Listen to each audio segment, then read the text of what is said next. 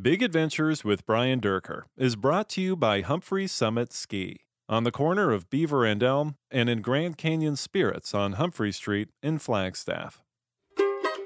You tuned into Big Adventures with Brian Durker, and this time we have one of the real stars of my life as far as one of my inspirations around this uh, podcast. And uh, Rich, thank you so much for sitting down with me this morning. Um, I'd like to start off with uh, everybody realizing that Rich just came off the river yesterday. Mm-hmm. Came off a river trip. How long had it been since you've been on the water down here? Well, uh, I started guiding in 1969. Yeah, and, same uh, year I did. Oh, you, are yeah, kidding? Yeah, oh, we must have seen each other back then. We did. We had to. There weren't, there weren't that many guides back then. Back then, I saw you. You didn't necessarily see me. oh no! Wow. yeah. So, but I did it for seven summers, uh, and um, and then I came back twice. Uh, at once, I did a, a trip probably 25 years ago for the Denver Museum of Natural History. And then 20 years ago, I did one for Peter Guber and Pierce Brosnan, James oh, wow. Bond, yeah. and Tony Robbins and Mark Burnett, who produced The Apprentice and Survivor. So it was kind of a celebrity pack trip. So I I did that as a, and as that, a short one. What that was the last one you've done since. That was the last one I've done. That was the last. Oh, that's one. crazy! And before we get ahead of ourselves, um, I always like to find out who somebody is, uh, starting at the roots of it. Like uh, you're the tree. Let's go down the trunk real quick and go down into the ground. Uh, where were you born? So I was born in New Haven, Connecticut, uh, at uh, uh, the campus of Yale University. and my father was one of the early recruits for the CIA. Uh, almost all of the um, original recruits came from Yale because Allen Dulles, who was one of the first directors, really the first director, had oh, graduated D- Yale. Dulles, yeah. And he only trusted people from Yale. So my father was recruited, and this may have, I'm talking about roots, this may have, his occupation may have inspired me in some fashion uh, exploring the world, particularly the developing world. Uh, and um, uh, we moved very quickly to to uh, Bethesda, Maryland, uh, which is very close to where the CIA headquarters are. Uh, and I grew up, you know, listening to stories of places that you know I could only imagine. Covert operations. Yes, huh? yeah, yeah. He was involved in in the 1953 coup that reinstalled the Shah in Iran which has had ramifications that exist to this day. Yeah. But wow. I, I was inspired by him, and but took a different path. Clearly. Oh, I'll tell you a cool story because you just showed me a, a, picture of somebody in a C one um, in Bethesda. So this is this is kind of interesting. We lived across the Potomac from the CIA headquarters, and my father and a few others started to canoe to work uh, across the Potomac, and uh, they helped create this uh, this organization called the Canoe Cruisers Association, uh, which had several hundred members by the time I joined, and we'd spend every weekend going up and down the East Coast in the Blue Ridge, the Shenandoahs, the Appalachian Mountains, and canoeing these these these waters. And I went to a chapter meeting, uh, and somebody had, or a group of them had come back from from uh, open open boating, open sea one uh, down the Colorado River. And they showed these Super 8 videos that just blew me away. I thought, wow, I've never seen anything so huge. And I knew, you know, then I wanted to go see that. They claimed, I don't know if this is true or not, that they were the first group to do C1s down the Colorado. And of course, I asked who outfitted you, and it was Hatch. So I immediately sat down and wrote a, a letter to Hatch and said, I would love to come work for you. Uh, and you know, I knew I needed a resume, and I'd been on rivers all up and down the East Coast, and there are several that have the same names out here. So there, there's a Green River back east, and there is a, there's a Salmon River. So I listed all these rivers I had done. Um, purposely left it vague. Yeah. didn't over detail it. Yeah. But before we get ahead, because we're yeah. going to get there real soon. Okay. As far as the river elements, But uh, so, tell me a little bit about your high school and, and what sort of a childhood uh, you had there under the management of the CIA or whatever. well, I mean, you, come you on. Are, you are delving. Yeah, I, I would like to know about your childhood. yeah. And well- everybody that's listening is pretty interested in it. too. Yeah. Uh, well, I was, my mother was an active outdoors person. So she loved to go camping and hiking. Uh, so we spent a lot of my youth, you know, going up into the, the Shenandoah Mountains were very close to us. Uh, and caving, we did a lot of spelunking when I was Oh, wow. cave. Cool. And I even started a club in high school called the Raft Club. You know, talk talk about being prescient, um, because we had set out uh, to build a raft. We were reading Huckleberry Finn in high school, and with a group of friends, we set out to to build a wooden raft and float down the Potomac River through the rapids. And we started cobbling together this raft out of fallen trees, and we were about to launch this thing, and a park ranger showed up with a Doberman pinscher and said, "Get out of here." Um, so we um, uh, didn't do the trip, but we had told the newspaper, the high school newspaper, we were going to do this trip, and they called us up. The editor called us up right afterwards and said, um, "How was the trip?" And we thought about it for a second and said, well, let's just play with him a little bit. So we described this hallucinogenic trip down the Colorado, uh, down the Potomac River. And he ran the me. story, but we never really ran the river. but after that, we started to actually run rivers in, in makeshift rafts, um, including, you know, the, the little Sears uh, ducky type rafts that you could buy. Anything you could float in, huh? Yeah, yeah. So, Oh, very cool. so yeah, I mean, you know, looking back, there, and this was in your high school years? this is in high school, so there's almost a through line all the way through. You know, that started with these this, these early water experiences. like uh, every other addict, Rich. Like every right. other addict. I, I know. I'm not looking for the cure, though. No, we don't need we we don't need to wean ourselves, do we?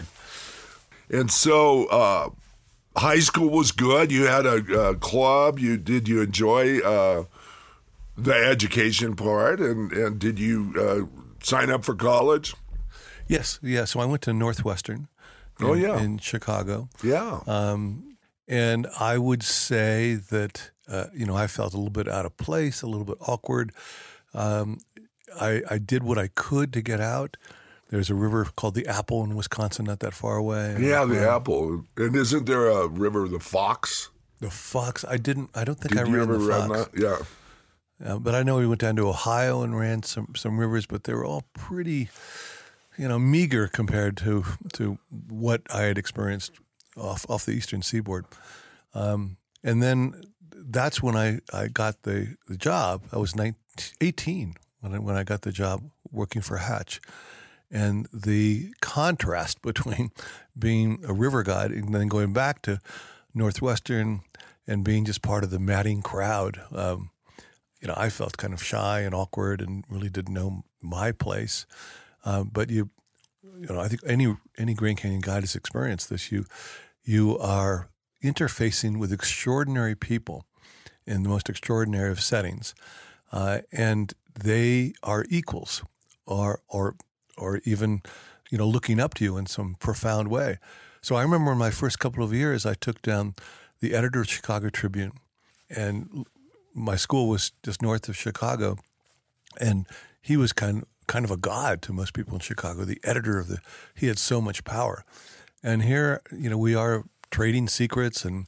And I'm showing him how to set up his tent, and you know he's asking me all these questions. And I'm going, I would never have access to Oh, no, like the, the access is remarkable. It Uh, was incredible.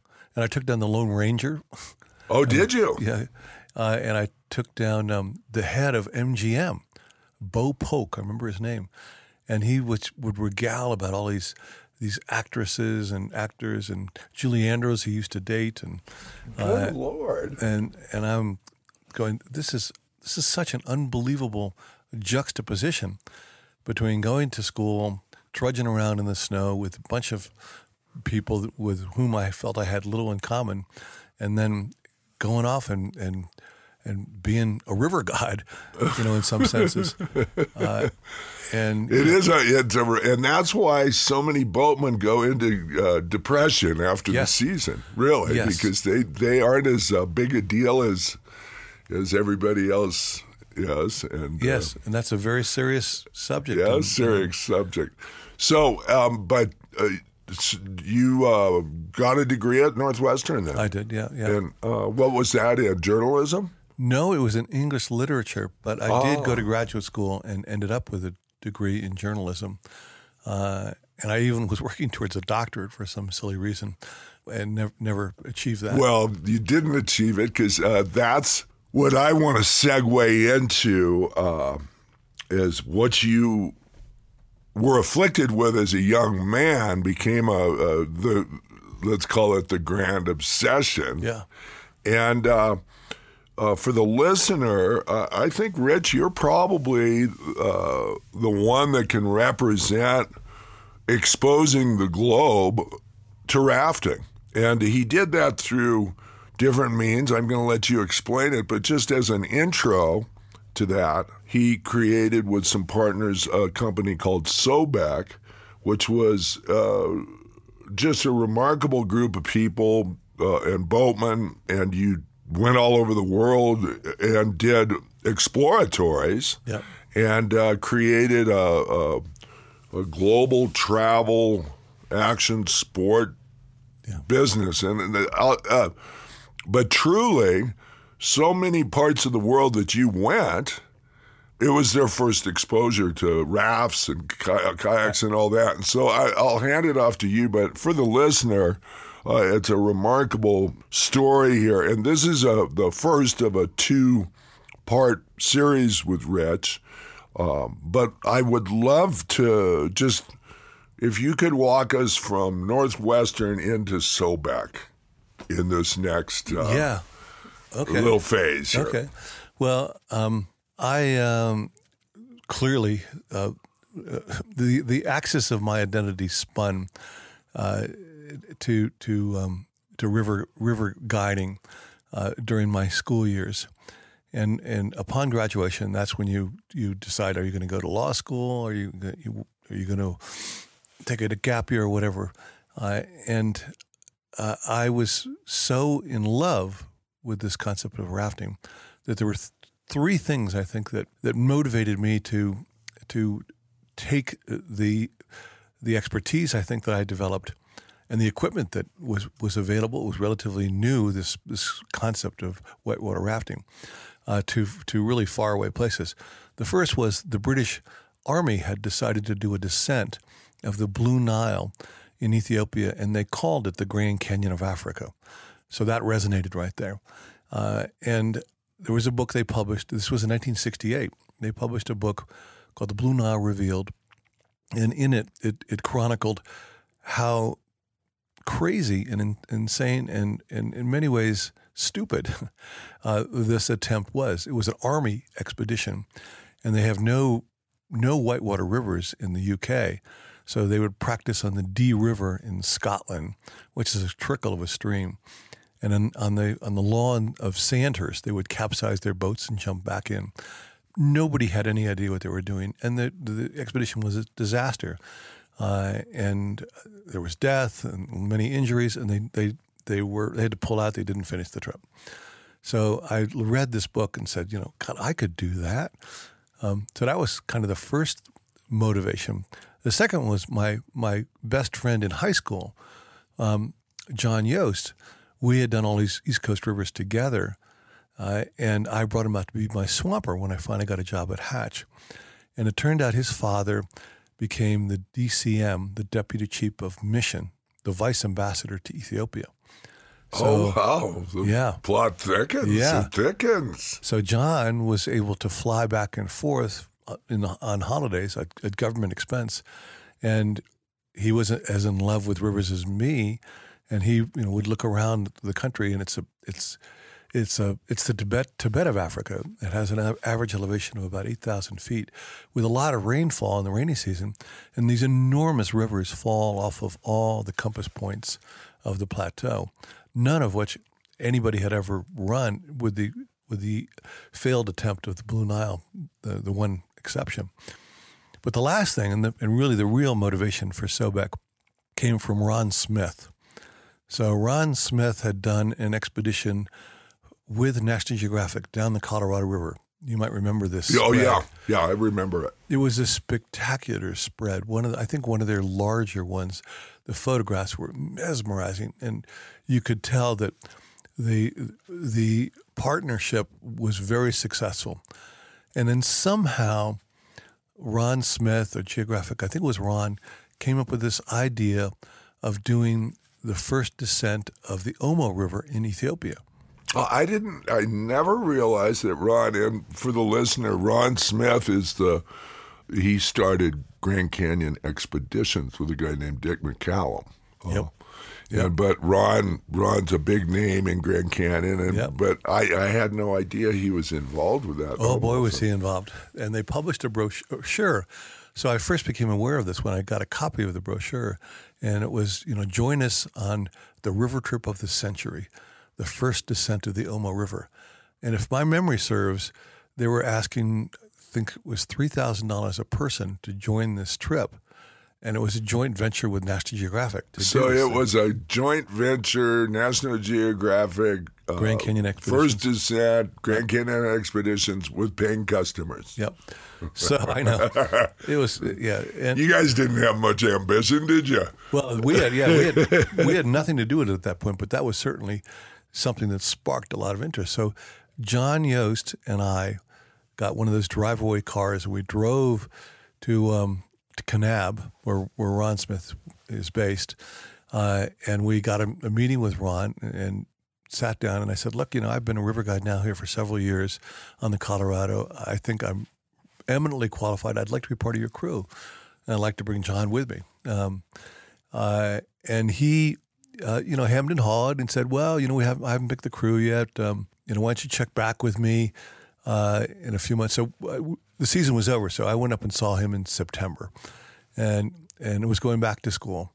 And he said, you know, and you know, you're a little on the scrawny side. Why don't you see if you can buff up a little bit over the winter? And He said that. he said this to me. And I took that seriously. I went back to Northwestern and enrolled in all these um, these courses to to buff up, and you know, was drinking the shakes and you know trying to get up. And I, I did, and I came back in the spring before the season started, um, uh, and you know, probably was in the best shape I'd ever been. Put a few muscles on. I did. did? I did, which was kind of unusual for me, but but um, not exactly Rambo, but but but certainly You ought to see this guy. I mean, it's, this is a podcast, but you ought to see this guy's buff. yeah. So, um, uh, so I, sh- I show up at Ron's door and I go, "Hey, you know, I'm ready. You know, I worked out all winter.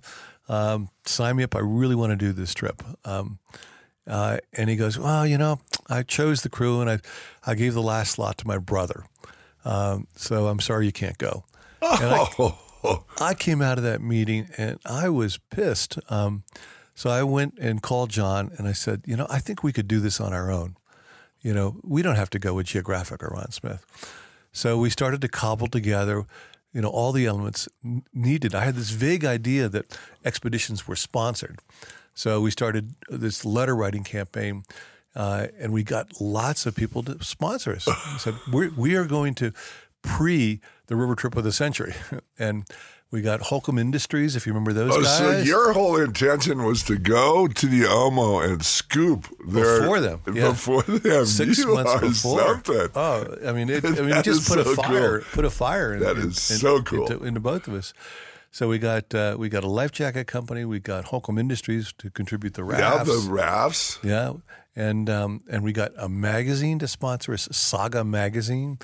So so you know we would write the articles for, um, uh, but still, Good name for a magazine. I know it, it was one of those sort of semi men's magazines back then where. You know, some half-naked woman is is is watching as as some guy with with a Bowie knife is battling a bear in the front or something Yeah. like that. Um, but um, Could easily be a rafter without his shirt on and a- some cutoffs. Could, could have been. It could, could have been, Easily. yeah. We um, didn't have any money. Um, you know, we were river guides. oh yeah, that. Back then, we were paid twenty five dollars a day, uh, and uh, tipping was not a culture back then. So twenty five dollars is what you what you got. So we had l- very little money. John Yost's dad had access to what's something called the uh, AP, APO, the Ambassador's Post Office, where you can ship anything back and forth for free. The U.S. government pays for it. Uh, so we got all of our equipment shipped over there for free Oh, amazing. through the U.S. government. Clever boys. Well, uh, good connections. That's that's what did it for us. And then we went to um, a bucket shop in New York because I don't know if you remember, but airlines were regulated until Re- Reagan, and so they all had had to have the same price point to fly to overseas. Um, this thing called IATA, the International Air Transport Association, monitored and made sure that that there was no competitiveness going on between the airlines, and it was all really high priced. It was twelve hundred dollars or so to fly to Europe, and the only American airline allowed to fly was Pan Am back then. Uh, all other airlines were, were, were mandated to be do- domestic only. It was a strange, di- very different world. The only way around it was to um, be part of an affinity group who would charter a flight, and if you charter a flight, you could you could ask any amount of money. So, like a religious group, you know, is going on a pilgrimage or uh, often a sports team. So these bucket shops showed up where they would make you for thirty dollars. They would make you part of an affinity group. So I joined a rugby team, and uh, uh, and we got a ticket all the way to Africa for one hundred and fifty dollars round trip. You knew what you were doing there. That's Well, I a mean, good. yeah, it took some took some research to figure this to, to crack this nut. But we got over there. We had equipment, and we had um, uh, some Grand Canyon guides um, who were friends, uh, and then we we headed down the the Omo River, and it was remarkable. Um, it's similar to the Colorado to the Grand Canyon, but there's so many other dimensions to it because you get the wildlife, you get all the wildlife, yeah. all the African wildlife, including hippos and crocodiles. And a crocodile bit one of our rafts on the first expedition, which was hair raising. Um, uh, and then and then you you you pass through these cu- cultural areas where the, these tribes people have had little, if any, contact with the outside world. They had no idea they were in something called Ethiopia. They they they they live in these steep river valleys um, with no access to the outside world, and they have the lip plates, the giant lip Yeah. plates, and the massive scarification. Uh, and so we met these people, and they were just astonished to see people coming down in these alien crafts um, who looked nothing like them. And Well, can you imagine the impact that would have to a person that's lived in the uh, uh, the condition, yeah, the- or for genera- conditions, but Yeah. in the war, forever. I mean, they never seen anything like totally high impact deal. It was there. like a Martian landing, you know, in, in Flagstaff. So, um, and everything about it. The, the, so we have Deer Creek Falls in the Grand Canyon. There were there were just a parade of waterfalls coming off this, this escarpment that were hundreds of feet high. You know, all over. The scenery was just remarkable. Um, everything about it was was was just utterly spectacular. And and we got off the trip, and kind of two things. One was can't leave this behind. You know, can't go back to graduate school or law school or something. This is just what a discovery this thing is. And secondly, I thought, well, maybe Geographic will now let us be part of their project. So I went back to Geographic. I remember walking in the front door. I had no appointment. I went to the receptionist and I said, I'd, I'd love to talk to somebody about the Omo River. Um, and she called up and got some probably mid level editor to come down. And, and I said, Look, I, I just got back from the Omo and I've got all these photos. Uh, you know, I'd love to show them to you and see if I can contribute or, or help you out in some way. And he called around and we ended up in a big conference room with Gil Grosvenor, who was the head of Geographic at the time. And the editor in chief was there, a guy named Andy Brown. I remember this. And I went through the whole expedition and showed them everything. I'm a terrible photographer. So um, uh, I had aspirations that they might use something, but you know, they, were, they weren't. well yeah, they're kind of they're kind of uh, s- snubby about. Uh, They were very photography. Uh, but they were shocked uh, that I had taken the thunder out of the the last great first was another name they were using for this thing. the, the last great first. second. I know, I, and so um, Oh, that's fantastic! I never heard this story. and, and there's a little end to, end to it too. uh, you know, at the end of my presentation, I said, "Look, you can use any of my images, and I'd love to help you out. Go back. I, I can tell you anything you need to know." And they were very gruff, and they said, "Well, we'll call you if we need you." They escorted me to the door, and and and that was it. Never heard from them again. And I think I was on their blacklist for a long time. But they went and they did the expedition, and they did it several months. Or we did ours in March, which is low water, um, and they ended up doing it in September, which is high water. And they got down uh, on the river, and they had their most famous African photographer, a guy named Alan Root, was on it to shoot it. This extraordinary first descent, um, and they knew it was a lie at that point, uh, but they were doing it anyway. And and of course, during the rainy season, all the wildlife goes to the highlands. It's not by the river, so they had no shots of wildlife. The locals go up to a little hot plateau. They don't need to be down by the river, and the rapids are big, and so they flipped uh, one of their big boats somewhere, let's say a third of the way down, and Alan Root lost his cameras and all of the film. So, oh my God! So the article of, uh, of the last great first, the river trip of the century, never ran. Uh, so it never ran. Never ran. That was the end of it. So I, I called them up and offered him my photos again, but that didn't work. So. they they hated you even worse by they then. but you know, cut to forty years later, we ended up being the outfitter for National Geographic Adventures. So for ten years, we ran all of their adventure travel program, which was kind of cool. A different president. A different, completely, completely different. everybody was gone by by then who knew me. So, so yeah. But so you do the Omo, then you've got the bug. You've got that international bug. And yes. uh, so give us a little substance as to the roots of Sobek and how that formulated. As far as the name, I sure. we can see where you're going with the inspiration and the, and the format, but uh, talk to us a little yeah. bit about that because it's great history. Well, we um, one of the sponsors that I was I was looking to get was the Smithsonian because I grew up in the D.C. area, um, and so I, I went to the Smithsonian and I, I was asking around, going, you know, who would be interested in sponsoring an expedition to an unknown corridor in in Ethiopia, uh, and somebody steered me to the entomology department, saying, we think they could be, and and they were. They were going, you know, we, we don't have any insects from from that part of the world. It's a big gap in our collection. You know, we would love it if you would collect things. We, you know, we'd like to be involved. And then they asked me, so, but what are you calling your expedition? I have to fill out all the forms. And at that point, we had decided we were going to call ourselves the RAW Expedition, R A W, standing for Reconnaissance of African Waterways. And but there were two other reasons why we thought that was kind of a cool name. One is that Thor Heyerdahl had a documentary film that had just come out called the Ra Expedition, RA, right, uh, named after the Egyptian sun god, where he was trying to prove that that um, Egyptians crossed the Atlantic over to North America on papyrus boats before before the Vikings. Turned out, I mean, the entire thing was a little bit of a reach there, very, yeah. very long reach, and the boat never bank, made it. It sank, you know, but they made a documentary out of it and was released. So, so, but it was on people's minds. R A, we were R A W. And then the last thing was this was an era where everybody was streaking. So David Niven had just uh, um, hosted the Academy Awards, or, or, was one of the presenters, and with a, a, billion people watching, some naked guy ran right behind him. Sort of a famous incident in the in the history of the Oscars. So people were talking about streaking and, and being raw.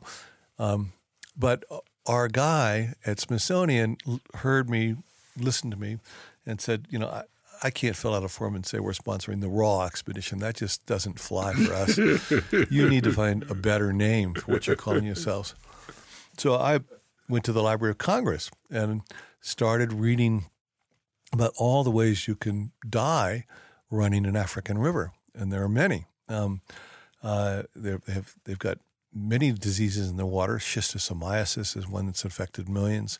They've got um, malaria. Uh, malaria. They have sleeping sickness. Uh, they've got you know the, the, hyenas and, and the lions and all these these land based predators that have legendarily will will come to your tent or sleeping bag at night and pull you out and eat you. Um, and then the locals along Some of these rivers um, had very fierce reputations. This one group called the Danakil have a man manhood right where you have to go and cut off the testicles of an enemy, enemy and then wear them on your belt to prove that you've done this. A testicular trophy. That is a mean tribe. That was the Danakil, and we, um, you know, whenever we saw the the we'd bring out harmonicas and, and wave Give at them. them. and be very happy and and hope that we were not considered enemies. So, yeah, you don't want to be their enemy. uh, and then of course the, the hippos and but and the poisonous snakes.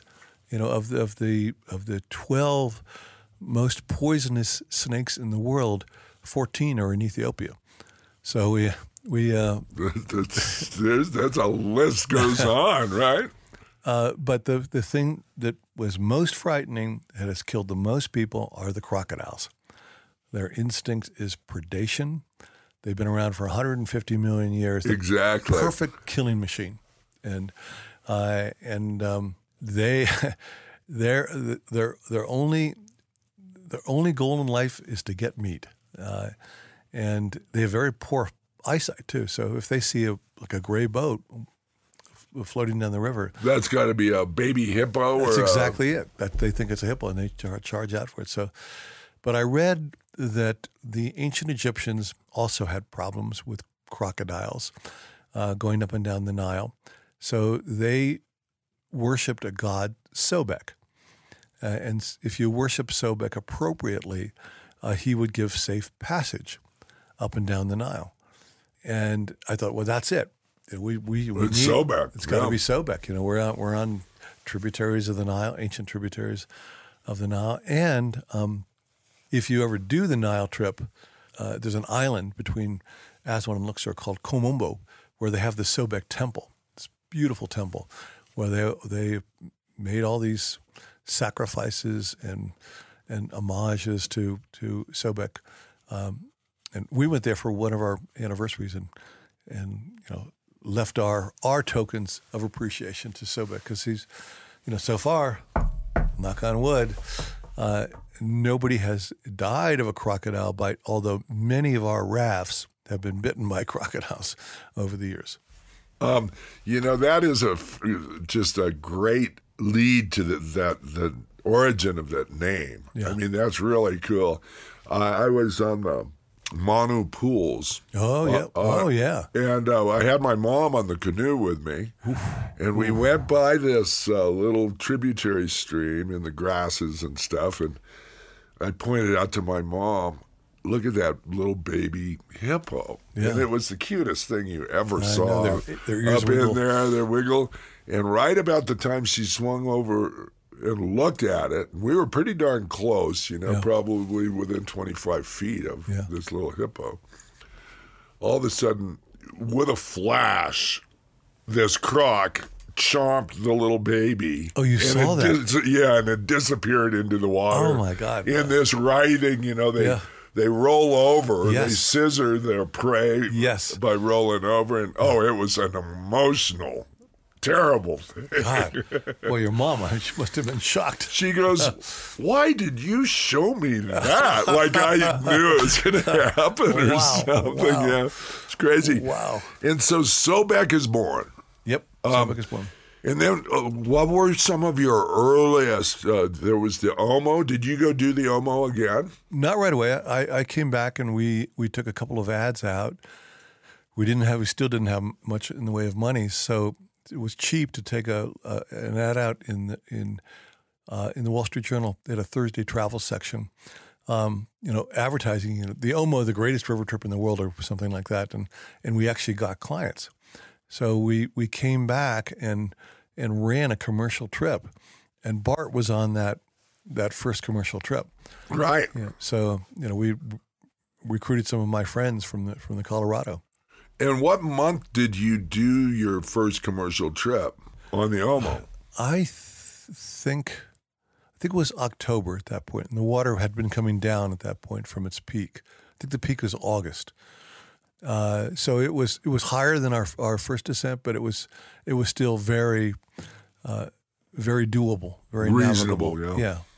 And the wildlife had been coming back. We saw everything uh, on that on that trip, and that that sort of got us going. It was like, wow, let's, uh, you know, r- rather than let's put on a show, let's start a company. Well, and that's where I really remember you guys going over there and doing the Omo, and the stories started filtering in, and, and you guys started doing more and more and Yep. more. What was uh, another fairly targeted place in the early days there? Well, it was interesting. We made a film on that first commercial trip. Um, uh, and again, we patched it together. It was a friend of mine who was a who worked in a hospital, but he wanted to be a documentary filmmaker. So we brought him along uh, with his 16 millimeter gear, and we made a film of the Omo. Um, and it turned out to be a pretty good film. It, we ended up um, uh, getting it on PBS, um, and I think A and E at one point, several years down the road. But it was um, it was a really good film, uh, and uh, Bart features prominently in it. Uh, and we, um, I took it to the Explorers Club in New York, and Lowell Thomas was head of the Explorers Club at the time, uh, and I showed it to him and a few others, and he was astonished. He goes, "Wow, what an amazing thing you guys just did!" Um, uh, and I said, "Well, where would you recommend we go next?" Because Lowell Thomas had spent his whole career exploring the outer reaches of the planet. And he goes, Well, my favorite place is New Guinea. Said, I've been there several times, and it, it has this primitive state of grace that you can't find anyplace else. Mm, People are as pure. Um, uh, you know, the culture is uncorrupted, uh, and it is magnificently beautiful. Um, and there are many, many rivers that have never been run. So, Oh we- yeah, there's a target. huh? yeah. So we we um, we got our, our boats together, uh, and we shipped them over to New Guinea, and we started doing a series of descents uh, uh, throughout you know the island of, of New Guinea, and uh, and had you know all the, the early adventures that that first descents offered back then. You know there was no there were no satellite photography, there were, there were no cell phones. Uh, so it was basically And probably limited on topos and very limited on everything. So we would essentially find, we'd try to figure out from some sort of topo what the elevation loss was, because that would give us a sense as to whether how or not. this thing is. Yeah. And then we'd find a bridge uh, on, a, on a map, and that would be our put in. And we'd find another bridge somewhere downstream, 100, 200 miles, and that would be our takeout. And then we just, we'd take a country bus usually to the put in with our gear on top, load it up, and then head on down and see what we found along the way.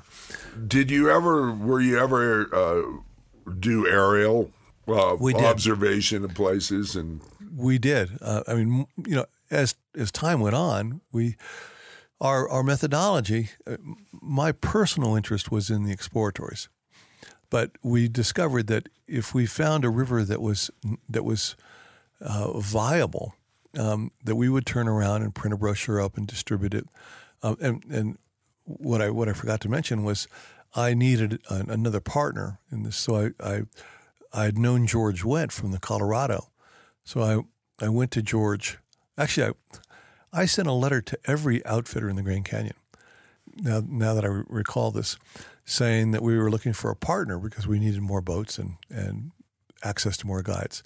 Um, and of the 21 outfitters I think who were licensed then, the only one who showed enthusiasm was George Wendt, and I, you know, I had known George um, and liked George, so we got together and we shook hands, and he provided the boats for our our first commercial expedition, uh, and nominated a couple of guides, Jim Slade and um, uh, Robbie.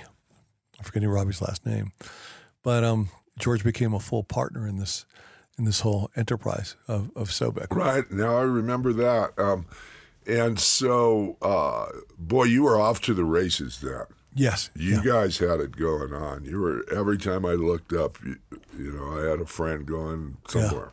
Yeah. Yeah, we were, I mean, that started like two decades worth of nonstop exploratories. So we would do the exploratories, we'd offer it as a commercial trip, and the monies from the commercial trip would help us finance the next, ex- next exploratory. Yeah. So we just kept going. We did the first descent of the Indus. That was in 1979, I think. the the first descent of the of the Euphrates in in Turkey, uh, also a Grand Canyon area. The first descent of the Churu River, the first descent of the Biobío, which is in the 70s, the first raft descent of the Tatshenshini River with Bart. Um, and and the catalog just kept growing. And yeah, no, it was fantastic. And yeah. I, all along, I was in Grand Canyon and had yeah. all these opportunities myself because yeah. of all my friends. But uh, fantastic story of, of growth and and global exploration. Yeah, you know? yeah. And we, uh, there, were, there was no profit. I mean, I was living on food stamps for a lot of the, the early years there. It was, it was, everything was, it was just a passion. It was like we want to see. We call it an addiction. Okay, it was an addiction. It was an addiction. you know, there were no thoughts of trying to make a real business out of it. It's you know, this is the coolest thing in the world. Let's do it. Yeah, yeah. I paid for your next fix. Yes, kind of deal. Exactly. Now, was Yost a partner? Yes. Oh, yeah. yeah. John was my my first partner in in in Sobek, and uh, and we had concocted a lot of this together. He wasn't with us on the first few exploratories because he had decided to to see if he could open up an import export store of African art. Um, even though we concocted the idea of Sobek in my basement in, in Bethesda, he was a neighbor, and and he did our first logos, etc. He you know he stepped back for the first year, but then he came full full back in, and he's you know he's he's still one of my closest friends and oh yeah you know, no and i it would be great maybe on our next visit you got to uh, get john yeah. Well, and maybe we could get you two in the same room, and I'll that fly would, over and we'll sit down. That would be fun. That would be a blast. Yeah, yeah, yeah. Yost, man, that would be so cool. Um, and so, as Sobek went along and got bigger, and you had a, a deeper brochure as far as offerings and stuff like that, it became a business. Yes, yeah. There was some turning point and I think you know George Wendt uh, was very much a businessman, and so he gave us some discipline uh, and direction. And he, I think, his wife Pam was always complaining that we were spending too much money and losing too much money doing Sobek, and we should try to do something to to make make a profit. Uh, you know, I lived on uh, in the in the boathouse in George's property, uh, in the Oars property, and we um, it, this is an Angels camp at one point we started getting too much mail for the post office. Um, you know, they said um, the the box won't hold hold, hold your, your mail. Um, what we'll do is we'll we will put all your mail into a big um, container every day, uh, and and we will what do we call it if it's not a box? And they go, well, uh, you can you can make up any name you not you want, and uh, and we will keep it in the box, and you guys come by and pick it up once a day. So we named our little area uh, One Sobek Tower, and it was on all our brochures. Of course. and uh, you know we'd have we'd have ministers of tourism from some country where we were working come over and, and, and drive up and go, "Where's the tower?" You know, well, it's in the lower forty. You know. well, thank you, Rich Bangs. Uh, Rich had a plane to catch, so uh, we got cut short on that. But we're going to have Rich back soon uh, because we haven't even scratched the surface on that interview. But uh, anyway, this is uh, Rich Bangs, Brian Dierker, Big Adventures. Stay right side up, you guys.